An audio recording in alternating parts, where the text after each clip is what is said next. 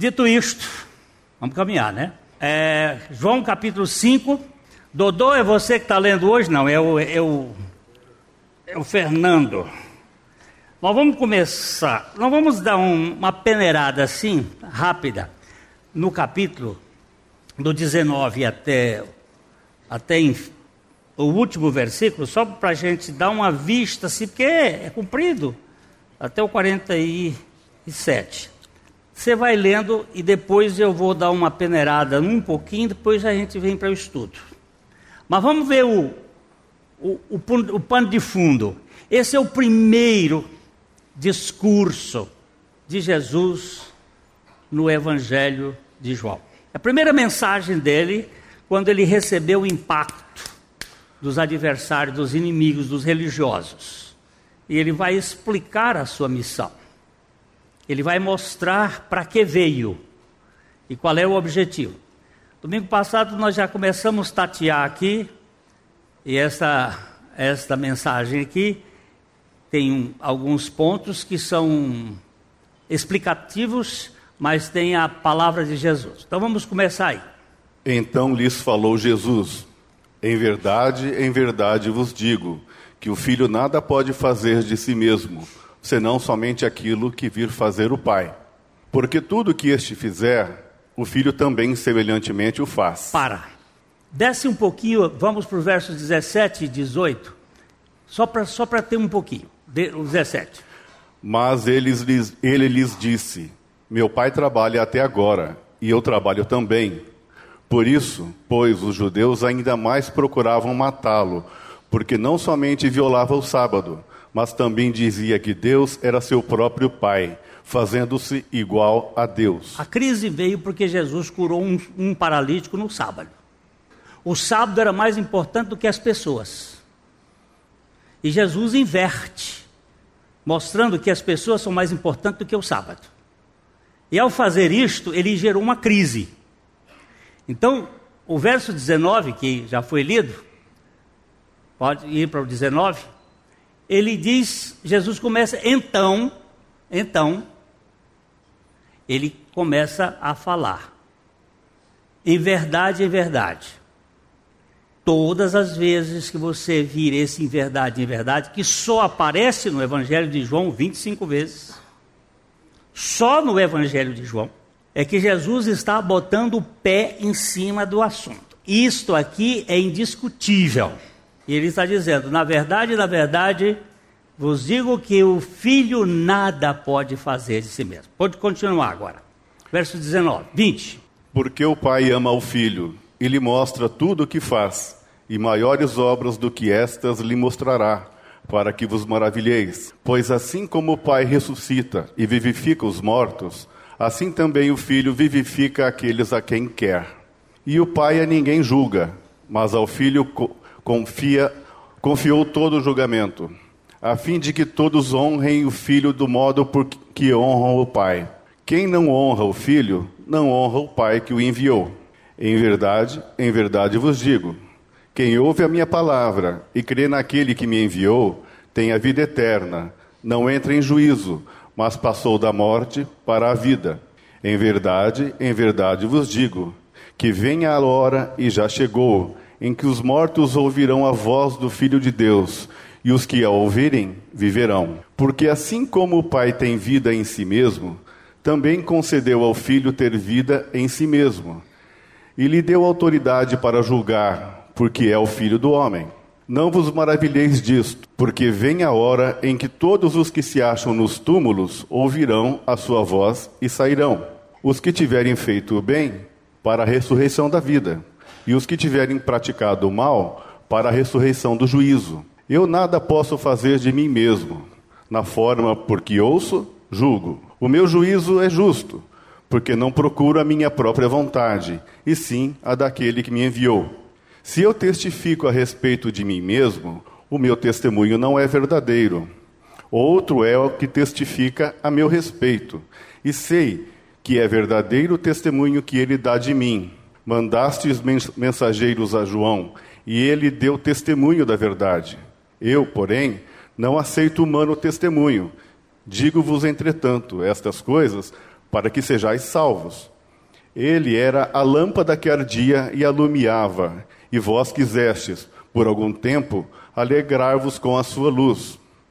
Mas eu tenho maior testemunho do que o de João, porque as obras que o Pai me confiou para que eu as realizasse, estas que eu faço, testemunho a meu respeito de que o Pai me enviou. O Pai que me enviou, esse mesmo é que tem dado testemunho de mim. Jamais tendes ouvido a sua voz, nem visto a sua forma. Também não tendes a sua palavra permanente em vós, porque não credes naquele a quem ele enviou. Examinais as Escrituras, porque julgais ter nelas a vida eterna, e são elas mesmas que testificam de mim. Contudo, não quereis vir a mim para terdes vida. Eu não aceito glória que vem dos homens. Sei, entretanto, que não tendes em vós o amor de Deus. Eu vim em nome de meu Pai, e não me recebeis. Se outro vier em seu próprio nome, certamente o recebereis. Como podeis crer, vós, os que aceitais glória um dos outros, e contudo não procurais a glória que vem do Deus único? Não penseis que eu vos acusarei perante o Pai. Quem vos acusa é Moisés, em quem tendes firmado a vossa confiança. Porque se de fato cresceis em Moisés, também creríeis em mim, porquanto ele escreveu a meu respeito. Se, porém, não credes nos seus escritos, como crereis nas minhas palavras? Nós estamos diante da tua palavra e precisamos que o teu Espírito abra os nossos olhos espirituais e nos leve à tua pessoa para crermos no que tu dizes e fala pelo teu Espírito, em nome de Jesus. Amém. Nós vamos dar uma olhada agora um pouco, o texto foi muito amplo, tem muitos assuntos, ele precisa ser dividido para a gente poder garimpar algumas coisas. Nós vamos dar uma olhada aqui do verso 19 até o verso 30, que tem algumas coisas que nós precisamos verificar. Jesus mostra que ele não é um, uma pessoa independente, que ele não trabalha por conta própria, que ele veio a este mundo para realizar uma tarefa ligada ao Pai. Como já vimos isso domingo passado, essa aqui é a quinta vez que ele diz no Evangelho, na verdade, na verdade vos digo. São 25, e aqui é a quinta vez. Ele sempre fala isso quando está falando com alguém. Ele diz verdadeiramente, e é interessante que a palavra hebraica, que deu origem à palavra grega, é emeth. E essa palavra emeth, ela é composta de três letras: Aleph, Mem e Tal o tet.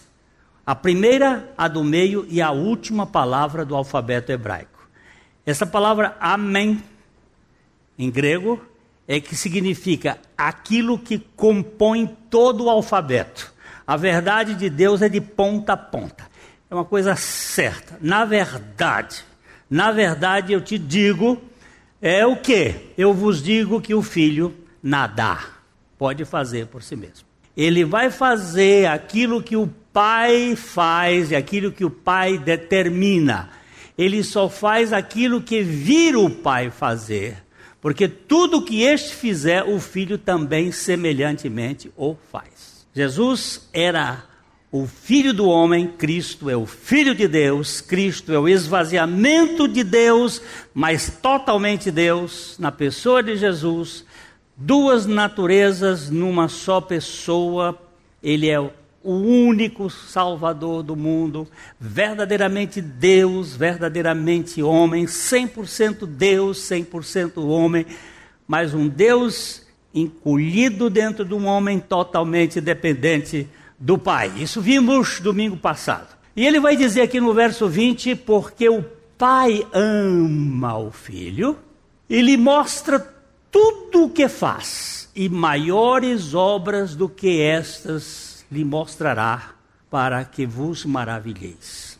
Eu vou andar um pouquinho mais e depois a gente vai voltar para esse versículo para ver quais são as coisas maiores que Jesus fez. Ele disse que curar um paralítico que estava 38 anos na fila do SUS, esperando que alguém lhe desse uma chance, porque dos três categorias que a Bíblia usa de enfermos, cegos, paralíticos, é, cegos, mancos e paralíticos, o paralítico não nunca ia. O paralítico era como o Rubinho Barrichello, ele estava sempre atrás, nunca ia chegar. Ele era o, o, cego chegava primeiro do que o manco, porque era cego, mas ele ia. O manco era manco, o paralítico não saía do lugar. E ele disse para Jesus que estava ali. A, a, Jesus descobriu que ele estava há 38 anos e ninguém se interessava por ele. Por isso que esse, essa cura é chamada a cura da graça. Graça é quando Deus faz tudo em favor daquele que não merece nada. E quando Jesus vai mostrar aqui coisas maiores, quais são essas coisas maiores do que curar um paralítico? Tem aí um pouquinho dele no texto. Ele diz assim: Pois assim como o Pai ressuscita e vivifica mortos, assim também o Filho vivifica aqueles a quem quer. Não só a ressuscitação de um corpo, porque aqui não está falando da ressuscitação, porque Jesus teve três ressuscitações no seu ministério. Alguém se lembra quais foram as ressuscitações do ministério de Jesus? É bom, dom, dom, dom, dom. Ela disse o filho da viúva, Lázaro e a filha de Jairo. A ordem é a filha de Jairo, a filha da viúva e Lázaro. Por que essa ordem? Porque uma era morta fresquinha. A filha de Jairo acabou de morrer, era defunto quente. A filha da viúva era defunto de um dia. E Lázaro era defunto de quatro dias. E Jesus ressuscitou, ou fez a ressuscitação e não ressurreição. Porque nenhum deles foi ressuscitado no sentido de ressurreição. Foram, eles voltaram a viver a mesma vida que tinham antes. Ressurreição é quando você ganha a vida que você não tinha antes, que é a vida que ele teve. Jesus é o primeiro, é o primogênito dentre os mortos. Mas eles foram, voltaram. E ali mostra o grau da morte humana. Essas três ressuscitações falam do grau da morte espiritual do homem. Tem gente que você sabe que ele está morto espiritualmente, ele está morto, mas você bota a mão nele, está quente. Ele tem moralidade, ele tem ética, ele tem coisas bonitas, só que ele não tem vida espiritual. Isso é o tipo da filha de Jairo. Está morta, mas ainda você pensa que ele está vivo, que tem calor, tem amor um amor, vamos dizer, relacional com as pessoas. Tem o outro terceiro, segundo grupo, é o filho da viúva, que é defunto de um dia. Já está frio, mas não está podre. É esse ser humano morto espiritualmente, mas ainda não fede. Ele não tem um caráter sórdido, podre. Mas tem o Lázaro, e o Lázaro aqui tipifica o morto espiritual que chegou à degradação absoluta. Podre. É o homem asqueroso, nojento.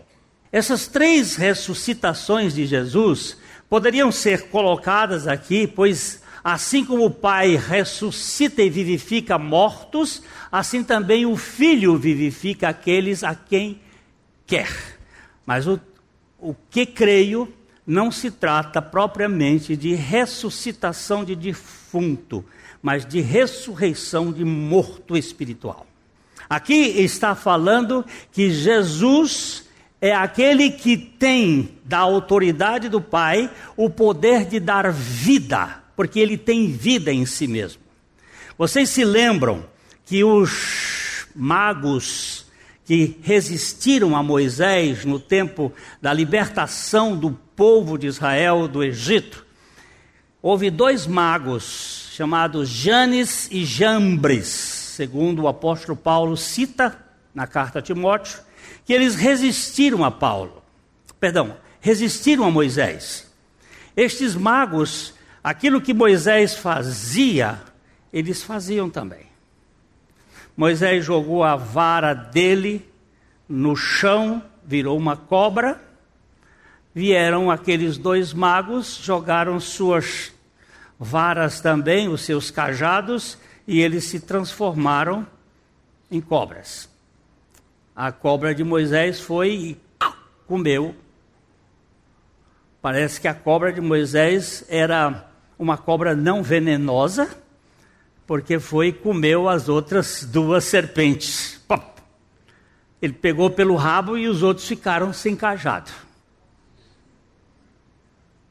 Isso aí tem a ver com a cruz. Quando Cristo, que se tornou a serpente levantada no deserto, tinha que atrair para si aqueles que são portadores de uma natureza perversa para morrerem com ele. Os magos conseguiram também, Moisés fez sair rã de dentro do rio e eles também fizeram aparecer rãs. Mas no terceiro milagre, que para mim não, não significa piolho, mas sim Aedes aegypti. Por que não é piolho? Porque o texto, Ken, ali em hebraico, dá a ideia de ser um bichinho que mata. Dengue, que dá dengue, que dá chikungunya, que dá febre amarela, que dá. Hein? Zika, que dá impaludismo. É um bichinho que eu creio que surgiu a partir dali. É um ponto de vista meu. Tem, todo mundo tem direito de pensar, pelo menos uma heresia. Essa é uma das que eu tenho que o, o, esse bicho apareceu e quando os magos quiseram fazer aparecer também o bichinho, não conseguiram. E eles disseram: é o dedo de Deus. O dedo de Deus é o dedo da vida. Vocês se lembram da, da pintura de Leonardo da Vinci? O dedo do homem apontado assim para o dedo de Deus? É Miguel Ângelo? Miguel Ângelo. O dedo de Deus e o dedo do homem, e aqui tocando, quase tocando, há um dedo de Deus que é a vida. A vida não é do homem. A vida é de Deus. Você pode fazer transformações, coisas, mas a vida até Agora estão tentando fazer sintetização, mas não vai, não sei. O Pai, ele diz, pois assim como o Pai ressuscita e vivifica os mortos, assim também o Filho vivifica aquele a quem quer. Olha bem aqui isso aqui. Não é se você quer, é se o Filho quiser. É obra da graça plena. É obra de Deus nos conquistar. O verso 22 diz: O pai a ninguém julga, mas ao filho confiou todo o julgamento. E aí ele está começando a apontar para a cruz. A obra de Cristo lá na cruz, onde ele vai julgar e vai criar a, a libertação do homem, a fim de que todo, todos os, a fim de que todos honrem o filho do modo porque honram o pai. Quem não honra o filho, não honra o pai que o enviou. Jesus está colocando a sua identidade junto com a do pai. Tal pai, tal filho. Tal filho, tal pai. Quando você honra um, honra o outro. Quando você desonra um, desonra o outro. Perguntado a uma pessoa recentemente: Você crê em Deus? Sim, creio. Você crê em Jesus? Que conversa de Jesus? Isso é invenção. Porque aí é que está o problema. E aí é que está o problema. Em verdade, em verdade, essa é a, é a sexta vez, eu vos digo: quem ouve a minha palavra e crê naquele que me enviou, tem vida eterna. não entra em juízo, mas passou da morte para a vida. Quem ouve? Você prega e alguém ouve. Eu não sei quem ouve, não sei porque ouve, não sei quando ouve. Eu sei que quando eu prego, alguém vai ouvir. Por isso, eu não sabendo a quem, eu prego para todo mundo. Ide por todo mundo e pregai o evangelho a toda criatura. Quem crê? Como é que crê? Ouve a palavra. E quem é que ouve a palavra? Aquele que tem ouvido para ouvir, ouça. Ouve, e aí ele disse: aquele que ouve a minha palavra e crê naquele que me enviou, tem a vida eterna, não entra em juízo, mas passou da morte para a vida. A sétima vez, em verdade, em verdade vos digo que, que vem a hora, isso não é hora de relógio, vem a hora e já chegou, porque Jesus estava ali. Ele é a hora. Você vai ver que ele vai dizendo isso no início, quando Maria foi, ele diz, não chegou a minha hora. Não chegou a minha hora. Não chegou a minha hora. Diz, mas vem chegar a minha hora. Esta hora é a hora do Calvário. É a hora onde ele vai tratar com a humanidade. E ele diz aqui: Em verdade, em verdade eu vos digo que vem a hora e já chegou em que os mortos ouvirão a voz do Filho de Deus e os que a ouvirem viverão. De repente você prega a palavra de Deus e aqueles que ouvirem viverão. Quantos defuntos tinham no cemitério onde Lázaro estava enterrado? Porque Jesus ressuscitou ou fez a ressuscitação da filha de Jairo na casa. Fez a ressuscitação do filho da viúva no caminho do cemitério. Mas ele fez a ressuscitação de Lázaro no cemitério e tinha bastante gente lá sepultada. Por que não saíram todos? Porque Jesus especificou: Lázaro. Se ele não tivesse dito Lázaro, tudo quanto era defunto saía de lá. Ia ser uma enxurrada de defunto. Mas ele chamou pelo nome: Lázaro, vem para fora. E ele chama a quem quer, quando quer por que quer? Porque Ele é soberano. Eu não sei explicar isso. E ele diz aqui: porque assim como o Pai tem vida em si mesmo, também concedeu ao Filho ter vida em si mesmo. Eles não não têm vida que foi dada a eles. Eles têm vida. Eles são a causa da vida eles são a vida. Eles têm vida em si mesmo. Versículo 10, e lhes, lhe dou, e lhe deu autoridade para julgar, porque é o filho do homem. Está apontando para a cruz.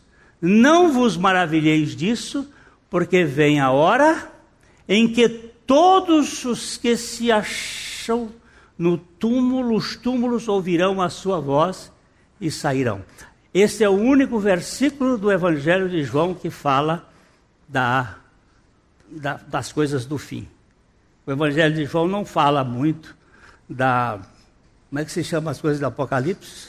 Escatologia, as coisas dos últimos tempos. O Evangelho de João não trata muito de escatologia, vai tratar no, no livro de Apocalipse. Mas aqui ele fala, ele diz: os que ouvirem não vos maravilheis porque vem a hora em que todos os que se acharem nos túmulos ouvirão as vozes sairão. Os que tiverem feito bem para a ressurreição da vida, e os que tiverem praticado mal para a ressurreição do juízo. Oba, oba, salvação pelas obras! Vai para o inferno, cara. Tem nada de obras aqui. E aí, nós vamos estudar isso só domingo que vem. Aqui é salvação pela graça, não são boas obras. Nós vamos ter que verificar, porque a Bíblia tem todo o seu contexto. Aqui é pela graça e pela fé. Ela não pode negar-se a si mesma. Senão a salvação seria pelas obras. E não é. Mas deixa para domingo que vem. Os que tiverem feito bem, eu vou só dar uma coisa assim: os que crerem, como creu Abel, para a ressurreição da vida, e os que não creram, como Caim, para a ressurreição do juízo. Depois você vai lá, o capítulo 4 de Gênesis, versículo 7. Quer, vamos lá, vamos lá. Por favor. Vai para Gênesis 4, 7. Eu vou só pegar aqui um pegadinha rapidinho. Se procederes bem, tá falando, Deus está falando com Caim. Caim, se procederes bem, não é certo que serás aceito? Se todavia procederes mal, eis que o pecado jaz à porta. O seu desejo será contra ti, mas a ti cumpre dominá-lo. Esse versículo riquíssimo está dizendo assim: aperta aqui no bem. Esse vai aparecer a palavra Yatop. Essa palavra é diferente da palavra bem e mal, que aparece pela primeira vez na Bíblia. Yatop, uma raiz primitiva. Ser bom, ser agradável, estar bem, estar satisfeito. Agora volta, por favor. Por favor, isso vai ser mais para domingo que vem. E os que praticarem o mal, aperta de novo aqui. É a mesma palavra. Yatop. Espera! Só que lá tem um lo, não bem. E o não bem na Bíblia é a incredulidade. É não crer na palavra de Deus. O bem na Bíblia é crer. E o não bem é não crer. Só deixar aqui para vocês verificar. É não crer. Porque a Bíblia diz que não há ninguém que pratique o bem, nenhum sequer. Ou seja, não há ninguém crédulo. Todos nós nascemos incrédulos. Jesus não ia negar a sua própria obra, dizendo: os que praticarem o bem serão salvos, se praticarem o bem, bondade humana. E os que praticarem a maldade vão para. Não é isso. Porque só tem um jeito de ser salvo. Crê no Senhor Jesus Cristo, será salvo tu e a tua casa. Só tem esse jeito. E aí nós temos que ir voltar. E vamos voltar lá para o texto. É só deixar isso aqui para a gente depois. É, e ele vai dizer aqui: os que tiverem feito o bem para a ressurreição da vida, e os que tiverem praticado o mal para o juízo, para a ressurreição do juízo. Existem duas ressurreições, ou duas são ressurreições daqueles que foram salvos e depois a ressurreição dos perdidos para o juízo final, lá no final, quando Deus puser tudo debaixo e Satanás for para o fogo, para o lago de fogo. No verso 30, que vamos parar aqui, eu nada posso fazer de mim mesmo, na forma porque ouço, julgo, o meu juízo é justo, porque não procuro a minha própria vontade, e sim a daquele que me enviou. Esse versículo aqui concorda com o versículo 19, que é o mesmo. Ele não faz nada por ele mesmo. Agora vamos voltar para o versículo 20, que eu vou gastar uns 10 minutinhos com o versículo 20, ou um pouquinho mais é, o Senhor diz aqui: porque o Pai ama o Filho, ele mostra tudo o que faz, e maiores obras do que estas lhe mostrará, para que vos maravilheis. Qual é esta obra que Deus quer que nós nos maravilhemos? O profeta diz que ele faria uma obra tão maravilhosa que tiniria ambos os ouvidos e que nós iríamos ficar com a boca caída. Que obra é esta que ele faz que vai nos maravilhar? Primeiro, é Deus ir para a cruz. Como pode Deus ir para a cruz? Como pode o Criador do universo ter que se submeter ao, à vergonha, ao vilipêndio da cruz? Por causa do amor porque o amor do pai para com o filho é o amor do pai para com os seus. E só por meio do filho nós podemos ir ao pai. Ninguém vem ao pai senão por mim. Não tem jeito. Não tem Maria, não tem José. Aliás, essa semana eu fui surpreendido com o Espírito Santo me mostrar que a fé de José deve ser considerada superior à fé de Maria. E fui muito loucamente para a Bíblia. Senhor, o que, é que o senhor está me dizendo? A fé de José é mais fé do que a de Maria. Porque Maria, quando ficou grávida, ela soube que ficou grávida, sem nenhuma relação sexual. Mas José, quando soube que Maria estava grávida, nunca teve nenhuma evidência para provar que ela não estava grávida de outro homem, e sim do Espírito Santo. Preste atenção. Maria nunca teve, nunca foi num motel. Ela nunca teve relações sexuais com homem algum. E quando ela ficou grávida, ela foi saber que ela estava grávida. As funções orgânicas começaram a mostrar. Mas José, o anjo que falou com ele, falou de noite, num sonho, dizendo: Não se perturbes, porque o que está em Maria é do Espírito Santo. Como é que eu posso provar? Como é que eu posso constatar que é do Espírito Santo? Ele nunca teve esse privilégio. José viveu pela fé o tempo todo. E que cara, que homem distinto. Eu tiro o chapéu para ele. Agora eu fico mais do lado do José do que em qualquer lugar. Porque foi aquele que conseguiu viver com uma mulher que estava grávida do Espírito Santo sem nunca poder comprovar, porque ele vivia pela fé. Agora, queridos, Jesus foi para a cruz por causa desse bandido que está aqui na frente. Este salafrário. Aí você diz assim: Você é, eu não. Muito prazer conhecer, seu perfeito. A obra de Deus é uma obra em favor dos pecadores. E Jesus, ele morreu. E nós morremos com ele. Romanos capítulo 6, versículo 10 e 11. Romanos 6, 10 e 11. Pois quanto a ter morrido, de uma vez para sempre morreu para o pecado, mas quanto a viver, vive para Deus. Assim também vós considerai-vos mortos para o pecado, mas vivos para Deus em Cristo Jesus. Quais são as obras maiores que ele fez? Quais são as obras maiores que Jesus iria realizar? Deus morrendo pelo pecado. Porquanto, ele está falando de Cristo. Porquanto, pois quanto a ter morrido Jesus na cruz, de uma vez para sempre morreu para o pecado. Que pecado? Ele nunca pecou. Qual é o pecado, Senhor? De quem era o pecado que ele morreu? Preste bem atenção na Bíblia. Ele não disse pelos pecados, mas para morrer para o pecado. Ele não está falando aqui de pecados do, do fruto do limoeiro, ele está falando do limoeiro. Ele morreu para o pecado, no singular. E o pecado é aquele que nós herdamos de Adão, a rebeldia, a incredulidade, a falta de fé.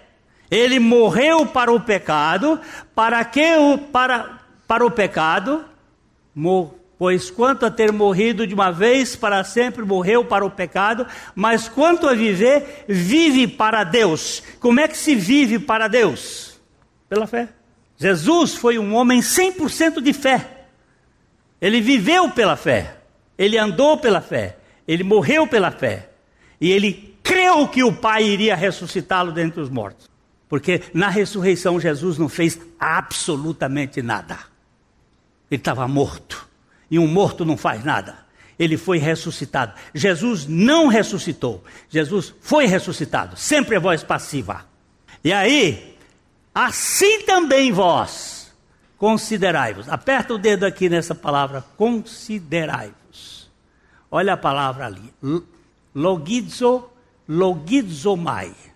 Doutor Joaquim Scarpim, o que, é que eu faço com um documento que eu tenho de contabilidade, eu tenho o um documento, o que, é que eu faço depois para esse documento ser válido?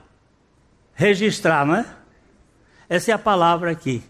Logizomai é a palavra que diz recontar, contar, computar, calcular, conferir. Você tem que verificar. Eu não posso botar na contabilidade uma conta se eu não tiver um documento. Só quem faz isso é o governo. Mas gente séria não faz. Não cria conta. A conta tem que ter um documento. E aí ele diz assim: ó, se Cristo morreu, considere-se morto com Cristo. Você tem o documento. A morte dele é a sua. E ele diz: Pois quanto a ter morrido Cristo de uma vez para sempre, assim também vós considerai-vos mortos para o pecado, mas vivos para Deus em Cristo Jesus. Ele não disse em Jesus Cristo, porque lá na cruz foi Cristo que morreu por nós. Foi na obra dele, na nossa co-crucificação com ele. Isso é a obra, coisas maiores vocês vão ver coisas maiores.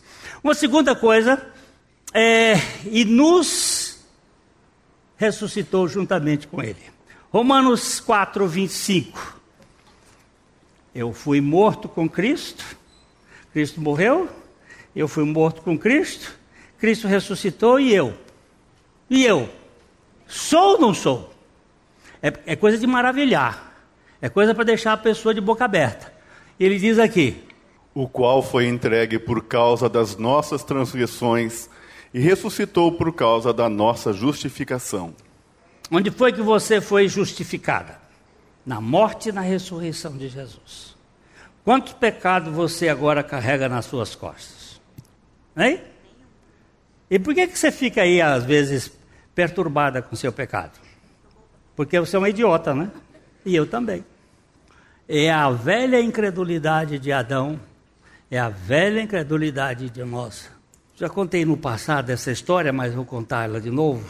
O velho Mousa era um escravo, final do século XIX, cortador de lenha, acostumado a cortar lenha. Estamos aí no século XIX, não tinha ah, gás para a cozinha.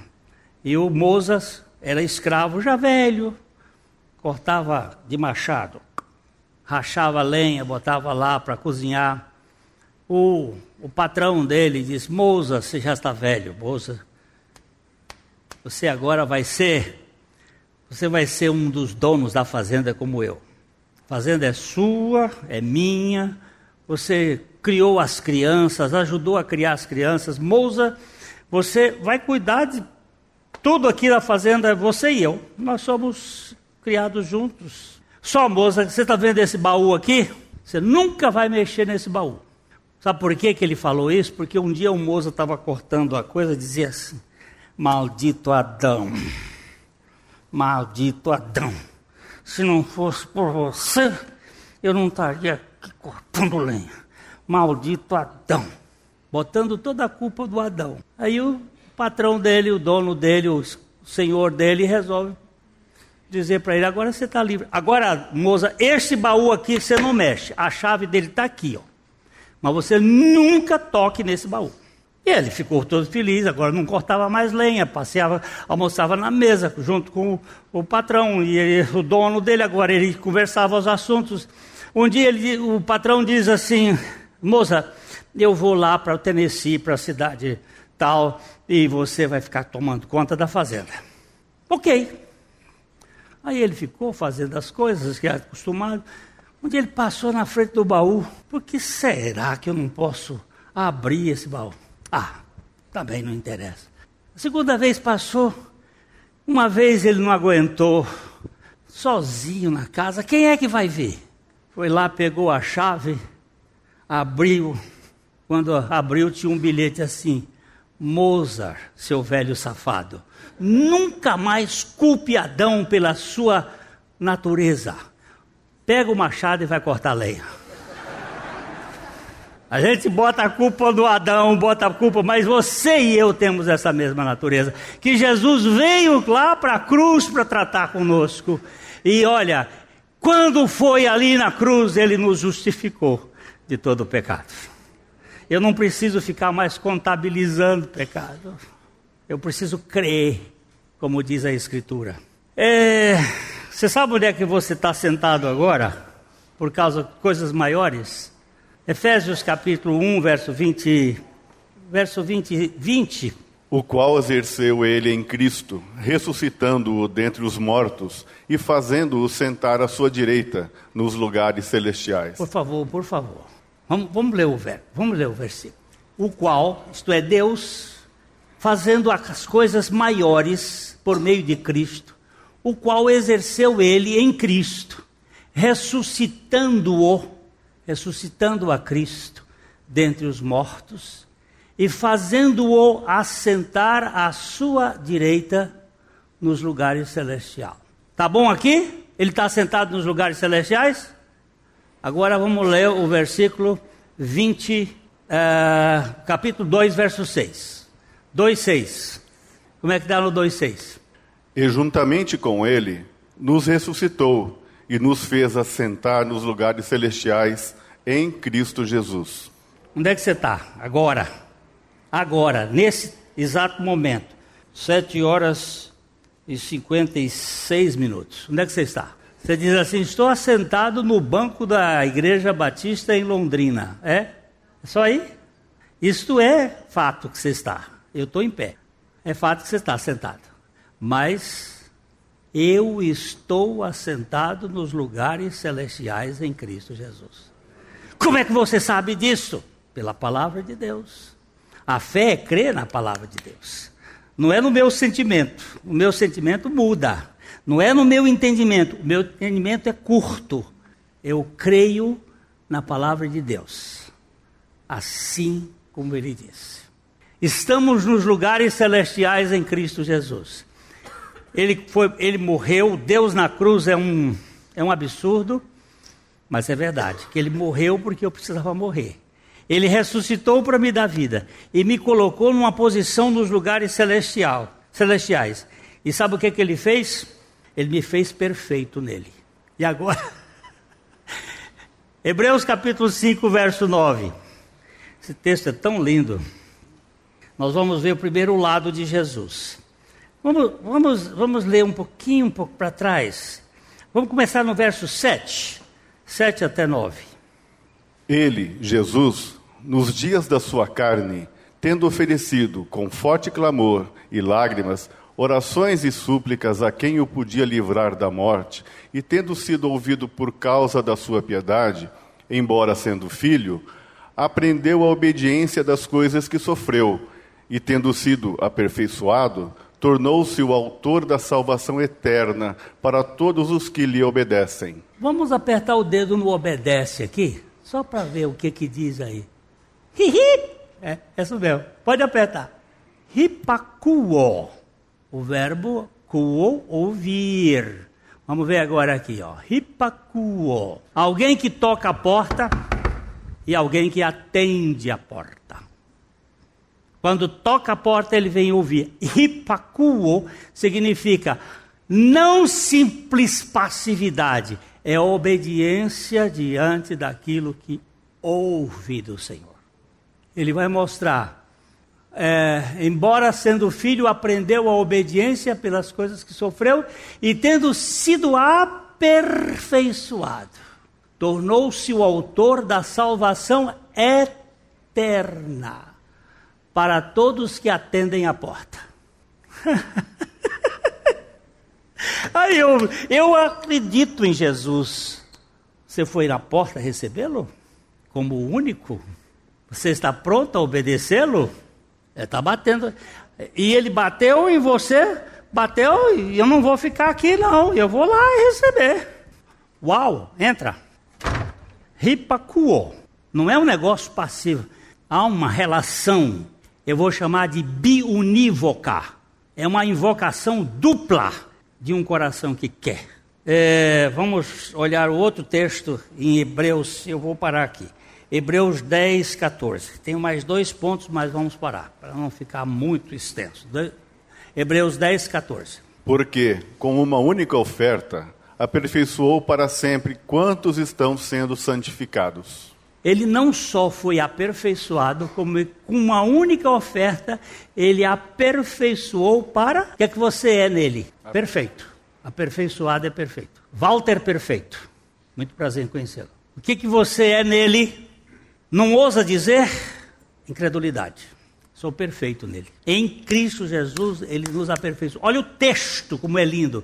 Porque com uma única oferta, com uma única oferta. Qual é a oferta? A oferta do seu próprio corpo lá na cruz. Aperfeiçoou para sempre quantos estão sendo santificados. Eu já sou perfeito em estado de santificação não perfeito em plenitude, mas perfeito em Cristo Jesus. Nós, isso não, não assusta, vamos voltar para o verso 20 do capítulo 5 de João, só para ver.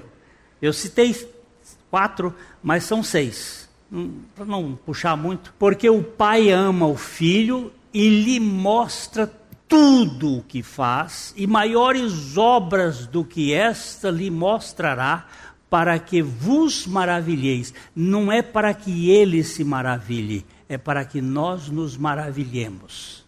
Qual é a coisa que me faz maravilhado? É que ele morreu e que eu morri com ele.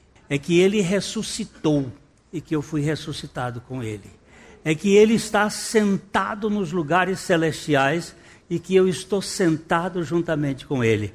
É que ele com ele foi aperfeiçoado e eu não entendo como é que ele pode ter sido aperfeiçoado, mas foi aperfeiçoado pelo sofrimento, ao se submeter toda aquela obra.